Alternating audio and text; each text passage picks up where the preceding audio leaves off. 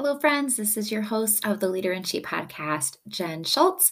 I am a wife, mom, sister, daughter, educator, health coach. I am a leader, and so are you.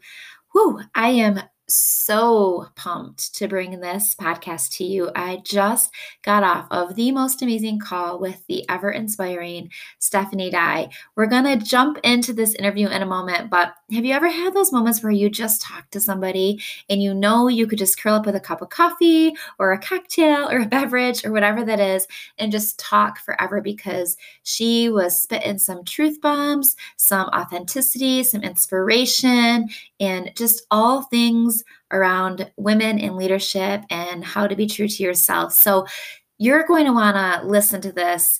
Shout out to Steph. She's a local community member in my community, works as a behavior specialist for Muskegon Area I S D, mindfulness trainer, therapeutic crisis intervention trainer. She's worked in foster care, works as a child advocate, family advocate, really just She's just an amazing human. So snuggle up, listen in. Thanks, Steph. It was awesome. Listeners, you're going to love this.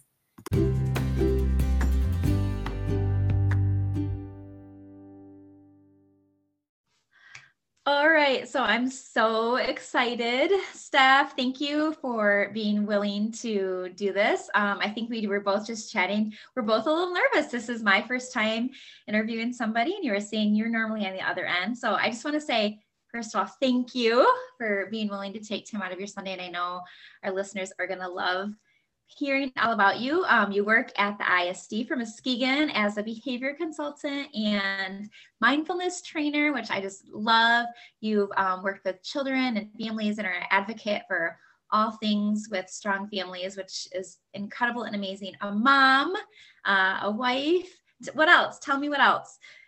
Well, yes, thank you for having me. Um, I absolutely, yes, absolutely. So I do a lot with Um, it, with education, so being a special ed behavior consultant. Um, my trade is I'm a school social worker, so social worker by trade, and um, have worked a lot before education, worked a lot in foster care and worked um, with uh, Every Woman's Place and Webster House, so with runaway youth and domestic violence. Um, and so really have been working to advocate for women and children and helping with families along those lines. Um, I currently now help support students in special ed that have high risk behaviors and really helping the teachers and the teams in the buildings be able to support the kids and help them be able to be in education and have all of their needs met, but be able to be in there like typical peers. And then, um, I'm also a mindfulness practitioner and instructor. So I train mindfulness not only in schools, but I've um, traveled the state and traveled the U S and done presentations for different schools, for nurses. Um, I did one during COVID for professional tennis players. So that was something completely different. But the beauty of it is the philosophy and what mindfulness is helps everyone. So that is very cool. Um, I'm also a therapeutic crisis intervention trainer, T C I.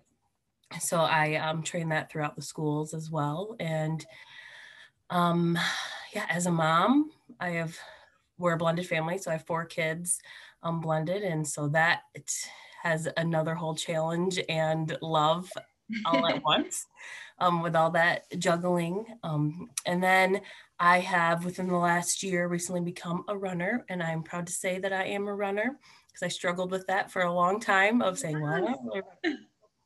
Dang it, I'm a runner now. So yeah, yeah doing, doing those things um, has been great. So I, and I would also say that I am a brewery junkie as well, a little bit of a, a, little bit of a craft beer snob, so to speak. So, um, so that's another fun thing that we like to do as well. And sports, sports has been a huge thing for me growing up my whole life, um, very involved in sports. And now my kids are all involved in sports and I coach sports. And so being that sense of community is a huge piece as well.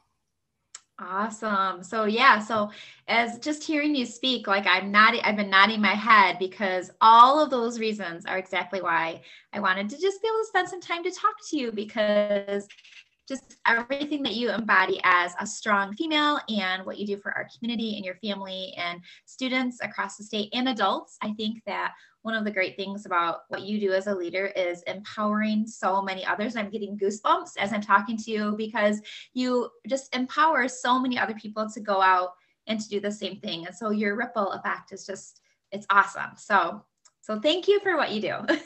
Thank you. Thank you. Yeah. So tell me, uh, what's a typical day in the life of Stephanie Dye look like? If you wake up, I love that you're celebrating the air runner, but what, what might a typical day look like if I was a fly on the wall?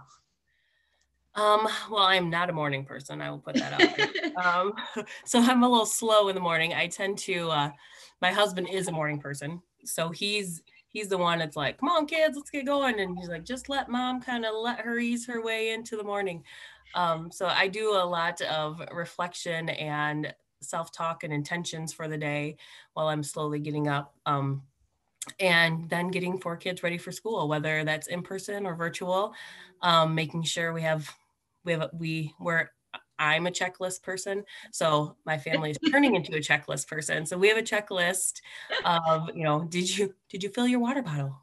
Do you have your computer? Is it charged? Do you have this? Did you take your vitamins? You know, all yeah. of this split out um, for them as well. And then um, get them to school. And whether I'm right now, either I'm virtual, so I'll get on and do Zoom meeting after Zoom meeting, working with um, leaders. So working with leaders in the county for education, whether it's my bosses or working with superintendents or principals from other schools or teams, teachers, and looking at both systems approach. So big pieces, how do we get some systems into your school, while also looking down at the student level and specific individual students of how to support them and what the function of their behavior is and how do we support them in the building.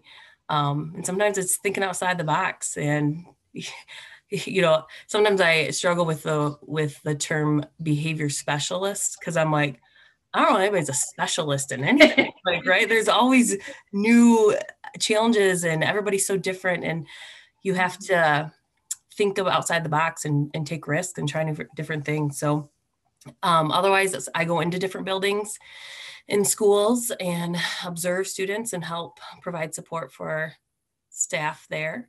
Um, and then usually I'm doing some type of professional development. And so whether that's on the fly or something that we've trained, but usually has to do with wellness or mindfulness or behavior and taking data and, you know, things like that. After the day, um, I try to put on my running shoes right then, because if the minute I go down there or sit somewhere, it's done for. So try to do that. Um, usually we're bringing kids to practices, but right now there hasn't been as much. So we've been trying to get them outside with us, doing some running to get some physical activity. Um, come back in, eat some dinner, and really um, try to do something as a family, whether that's unplug, whether that's just having conversations, whether that's watching our favorite sport team on T V. Um, so we'll do a lot with that. Um, my daughter has really gotten into crafting, so sometimes we do some crafts, and then um, put the kids to bed, and that's kind of my and my husband's connection time. Um, talk about the day, what's going on, um, how things went, planning for the next day, right? What's our schedule look like, and um, really doing some recharging. Sometimes that means watching some sitcoms or some trashy T V, you know, that happens, or getting in a, a good series uh, with that too, and you know, trying to really balance that evening time of not checking work emails and not checking other things, understanding that happens, but really trying to find that balance of, all right, I'm flipping my switch. And now I, I get to be a mom and I get to be a wife instead of always having to be the educator as well.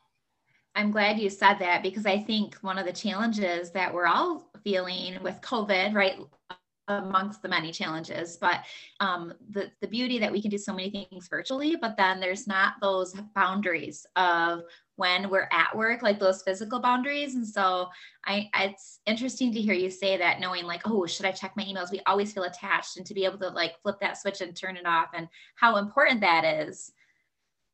It, it is so important. I, I think I loved the part of going into work to being able to have that drive home. And I could sit in the car before I walked in and be like, okay, take a deep breath. Yes, that stuff is still there from work or, or something you might have to do. But you, how you walk into the house and walk in, because my husband and kids would already already be there, how you walk in and the energy you bring in is how it's going to go. Yeah. I mean, we joke about like there are times where I haven't done that and walked in and like there's backpacks all over the floor and shoes. And I'm like, what is going on? You're like, oh, we put this and blah, blah.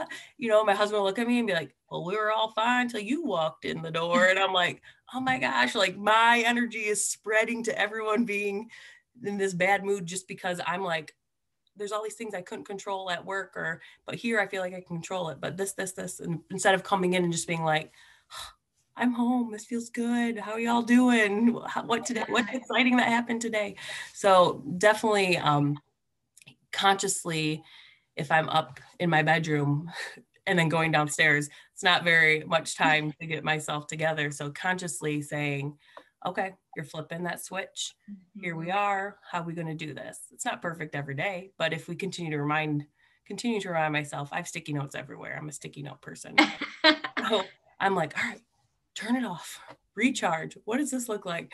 Blah, blah, blah, you know, smile, be happy, you know, all of these type of things surrounding my work area to help remind me and put it in perspective a little bit too. I love that. Those intentional reminders, so important. So I know that you could probably go on with a gazillion things, but if you think of your leadership roles, either personally or professionally, either one, because we know as women, we serve in so many ways, right, as leaders. Um, what do you think has been one of your greatest challenges, and how did you overcome that, or what did you learn from that? As I reflect on that, um, yeah, I think one of the biggest challenges is getting buy-in, getting other people to, to see it from your lens. And I think as I say that, which also was the biggest thing that I learned, um, because coming in and saying, oh, because I, I'm very passionate. So I'm like, this is awesome. We should all be doing this. This is fantastic. How do you not see how amazing this is?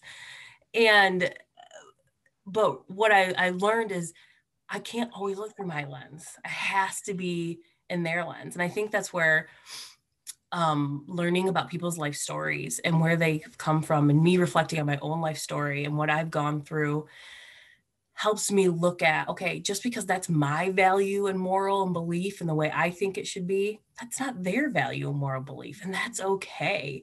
And I think coming to that of saying, okay, this, yep, I'm checking in with myself. I know this is where I'm at.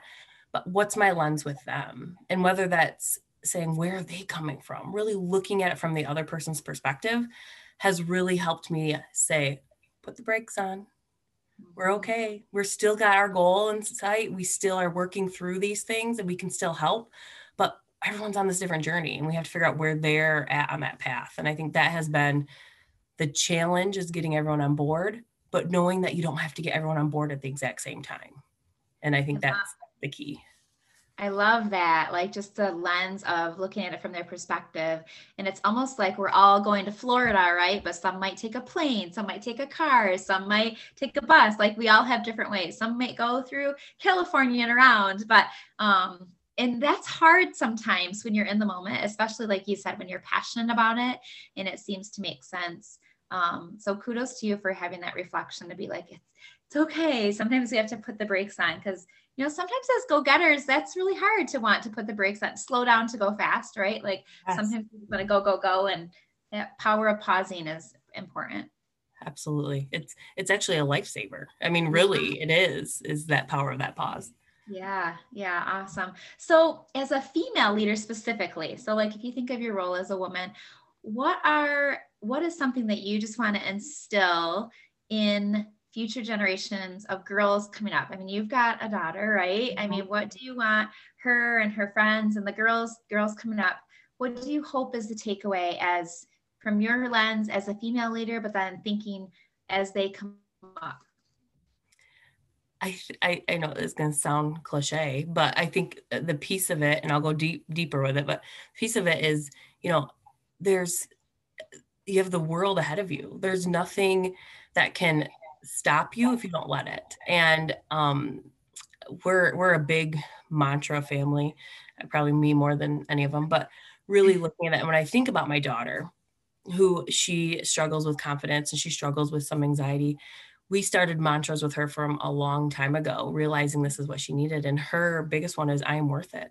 And I think that's for any female as growing up is if you, you need to show, know that you are worth it, whether you've been told differently or feel differently, everyone is worth it. And you have these skills in this, in this empowerment in you that can be spread so much, and you never know who you're affecting.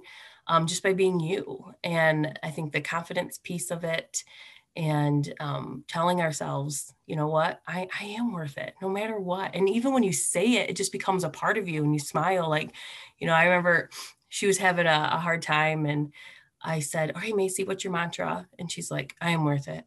And I was like, what? I was like, no, you should yell it from the mountaintop. I yeah. am worth it. Like, you, even if in that moment you might not feel it, that you believe that it's truth in that moment for you, but you say it and you become a part of that. And the more you yell it from the mountaintops, what your needs are and who you are, it, it just becomes, it's so empowering. And I think that's the key, is continue to empower each other, yeah. especially as females. I mean, lift each other up. We, we grew up in a society of everything's a competition, which there's nothing wrong with friendly competition, but right. the piece of saying, we're in, we're in this together, man. It's you and me, girl, and we got this, and we are worth it. And I think that confidence piece, and don't let anybody tell you you can't do or be something, because I think that's a huge mm-hmm. part of it. Yeah. So just giving them permission to believe and encouraging, and that self-advocacy piece, right? Like just her, that practice of saying it and believing it. And I love how you had her say it with meaning, you know, like, like it sounds, you're right. It does sound kind of cheesy, but that is something that, you know, is going to stay with her forever. And, you know, she'll teach her daughters and so on. Um, but that's, that's super cool. And, um, you know, it, it does, it makes you feel better. There's been days that I've been in the dumps and I'm like, okay, what affirmation am I going to say? Like you, like you said, the energy we bring, right, is, is contagious. So absolutely. I, uh, I go back to a, a story as, um, for myself. I was twenty-three and it was my first full-time job with my bachelor's degree. And, um, I was a foster care worker, and I had my first ninety day review.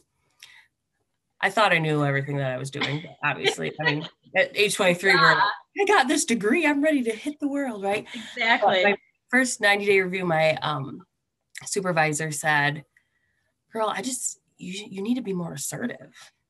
And I was like, oh, what? And she's like, you know, conflict for you is hard, which is okay. But when we're in foster care, like you, you got to be more assertive and, um, really state what your need is and where it is and don't back down. And I took that and ran. Probably I'm now too assertive, but um, I like that was one of the best advice professionally and personally that I had ever taken in and really heard.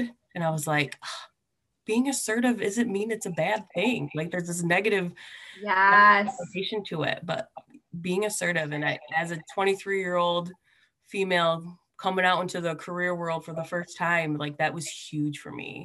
That was huge.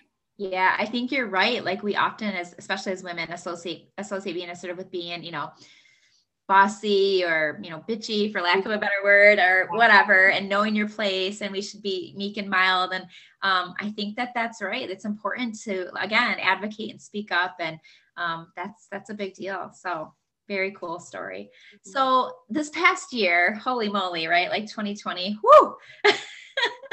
I mean, huh, COVID and all of the like racial and social justice issues and the political climate and just, I mean, golly, everything that's happened. Um, I'm, I'm sure your mindfulness practice plays into that, that big time, and just trying to find, um, the balance of physical health, but emotional and mental health. What are, what are some ways that you kept that at the forefront, because I, I know you know the value of that and the importance of that, but especially when things, we're, there's some big things happening around us in our world.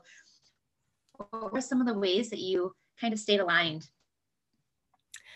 I think it came to balance, because, and again, that sounds cliche, but I can explain yeah. more of that. Um, I, I, it was to the point where in the beginning, you, I'd get so engulfed into it and needed to hear everything, and then realize, ah, this feels icky. Like this, I need, there's a purpose of needing to know, because just shutting it off, I'm, I'm not helping any situation, and I'm not moving forward with any situations. But it's, it's, there's the balance of needing to know and the balance of what I can control. And that was a huge piece for me. Um, one of my mantras I've lived by for the last ten years, I, I learned from a trainer out of Cornell University, and she said, don't let them take your joy. Mm. And, you know, I now have a tattoo that says choose joy. Like, it is my thing. Cause like, yes. don't let them take your joy, cause it's your joy and you can choose who you're going to give it to. And I, I have to remind myself of that. Of like, am I, am I willing to put, is this something that's going to bring me joy or not? Am I willing to, for, to forego my joy for this situation? And um, so I think that mental piece of really talking to myself, of saying, all right, this is, this is, it's empowering too, to say that, like, I have control of this. I do have control issues, and I know this about myself. So I have to keep myself in check with it, but understanding like, this is what I do get to control. I get to control if someone takes my joy, or if I hold on to somebody else's poison. If I, if they're going to throw their anger at me and I'm holding on to it, I get to choose of whether I drop it or hold it, and whether it's going to let hurt me or if I'm going to let it go. And with all of the COVID and all of the, the political and um, Black Lives Matter and everything that is happening, Uh, I think it comes down to saying, okay, this is what I need to know. This is what I can do about it. You know, I did some Black Lives Matter peaceful protests, even in our little community, um, because I knew that's what I could do. And I knew um, I could model that for my own kids too. But for my own mental health, it was really about that awareness, awareness of saying, hey, in this moment, this is what I'm feeling. I can choose which way I want to go with it. It wasn't perfect. I mean, there's times it blow off the handle, meltdowns, um, didn't want to get out of bed, right? And we all have that, but it's not being stuck there. It's saying, I'm going to do something different. Um, so I think with the mental health and the emotional health, it was really a lot of my own mantras and self-talk, pausing through, doing my mindful moments every day. Um, whether that was a two minute breath, whether that was a ten minute, you know, meditation, whatever I could do and fit in in that time. Um, same with the physical health. I, if I could only get three runs in that week, that was fine. If I could do six, amazing. Um, but not putting that judgment on myself and giving myself grace and giving others grace. That's helped me get through all of it too. Being able to give others grace and say, you know what, right now that might be one of those days for them. And that's okay. I don't have to own it, but I can empower. And I think that's the key piece with that too. I love that you talked about joy and um, just embracing the joy and not letting the poison of others impact you. Um, and the other thing I loved is that you said grace for yourself and others, because often we will have one or the other, but not both, right? Like there's some days that I've got a whole lot of grace for myself, but then I don't always do it for others, or vice versa. And then I'm like, whoa, like it's, it's good to check myself. And the other thing I love that you said was um, feeling all those feelings, but not like living there, right? Like it's important. I talked about that actually, I think it was two episodes ago, about this concept of toxic positivity. And I was trying to push back on it a little bit, because I'm like, you know, it's, we can't just be positive and like oblivious to what's going on, right? No. But also being positive means it's okay to name the hard and to, and to live there, just to not unpack and live there. So I yeah. love that. It, it it is, and you know, we we talk about name it to tame it, right? You say it out yeah. loud. Yes. Um, another one I heard is feel it to deal with it, and really like, it, I mean, we teach even kids that anger is such a negative thing. Anger's okay. It's how we respond to it, right? And how we notice it and say, and there's some days I'm saying, you know what? I'm going to live in this right now because I want to. I, I want to be angry, and that is my choice, and I'm going to live in it. It's what I, how I react to it and how I respond to it and how long I hold on to it is, is that piece too. Yeah. Good. Love it. Love it. Love it. So if you could talk to your fifteen years, fifteen year old self, if you could go back in time, like a little Freaky Friday-ish, and, and see your cute little fifteen year old self there, what would you, would you tell her? Confidence.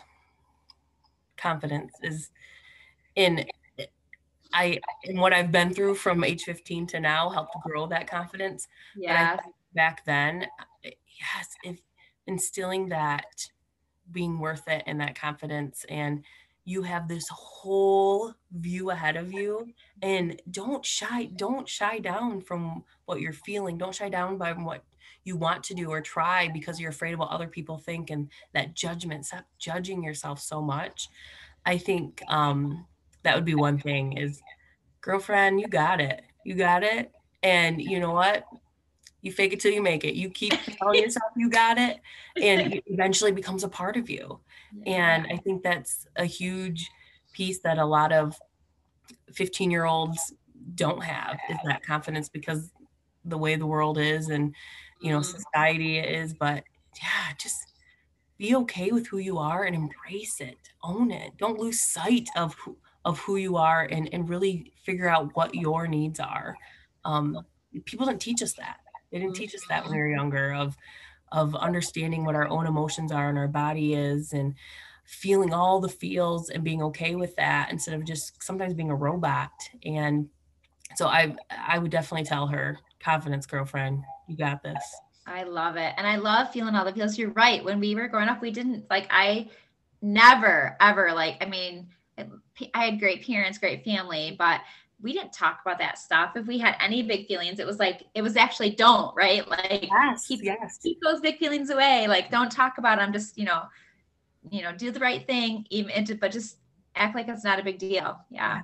That's the same thing. I mean, my, my parents are fantastic, but we didn't, we didn't talk about any of that kind of stuff. And so you've learned to just shut it down or deal with it internally. And um, so that's one thing that I've taken away as a mom is, yeah, we're going to talk about this and we're going to work through it. Even if it sucks and it's hard and it's shitty, like, this is what we're going to do. We're going to, we're going to work through it. Yeah. I, I think my daughter would agree with that. And although sometimes I don't think they, in the moment, they don't necessarily love it, but we know. Yes. They'll thank us for it, uh, for it later. Absolutely. Absolutely. I one hundred percent agree. Uh, so Melinda Gates, I love this quote. She says, "A woman with a voice, by definition, is a strong woman." So tell me why you believe it's so important for women to use their voice.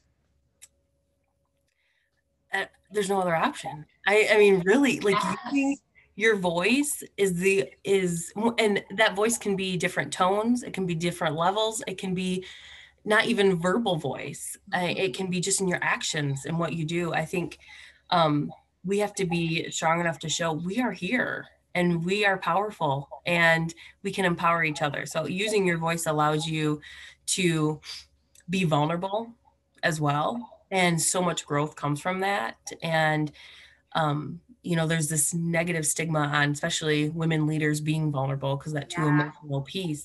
But really being vulnerable allows you to grow even more. And so don't let anybody shut that down. Use your voice. And it's it's this, you know, no no regrets type of thing. You keep it in and you're you're you're going to deal with that and then not be able to say, oh, I wish I would have said that, or I wish I could have done that. And then we relive it, right? We re- yeah. replay it in our mind a hundred times and we live there and we're like, oh, it's my entire evening has been is gone because I just relived a situation in my head a hundred times. And so my choice is, okay, I'm going to let that go. My next time I'm going to use my voice. Yeah. And it, it is, it's, it's empowering, and you never know who's watching or listening. Mm-hmm. And you might, using your voice might help somebody else use theirs. And it's so power in numbers, right? We come together and, and working together, and the voice is a very powerful, uh, powerful thing. Awesome. Yeah, right. Uh, let me overthink about it, right? Yes. Yeah, uh-huh. Totally with you. Um, so you mentioned um, about being vulnerable, and I'm sure you are a Brené Brown fan. Um, love, love, love. Right? I mean, oh my gosh.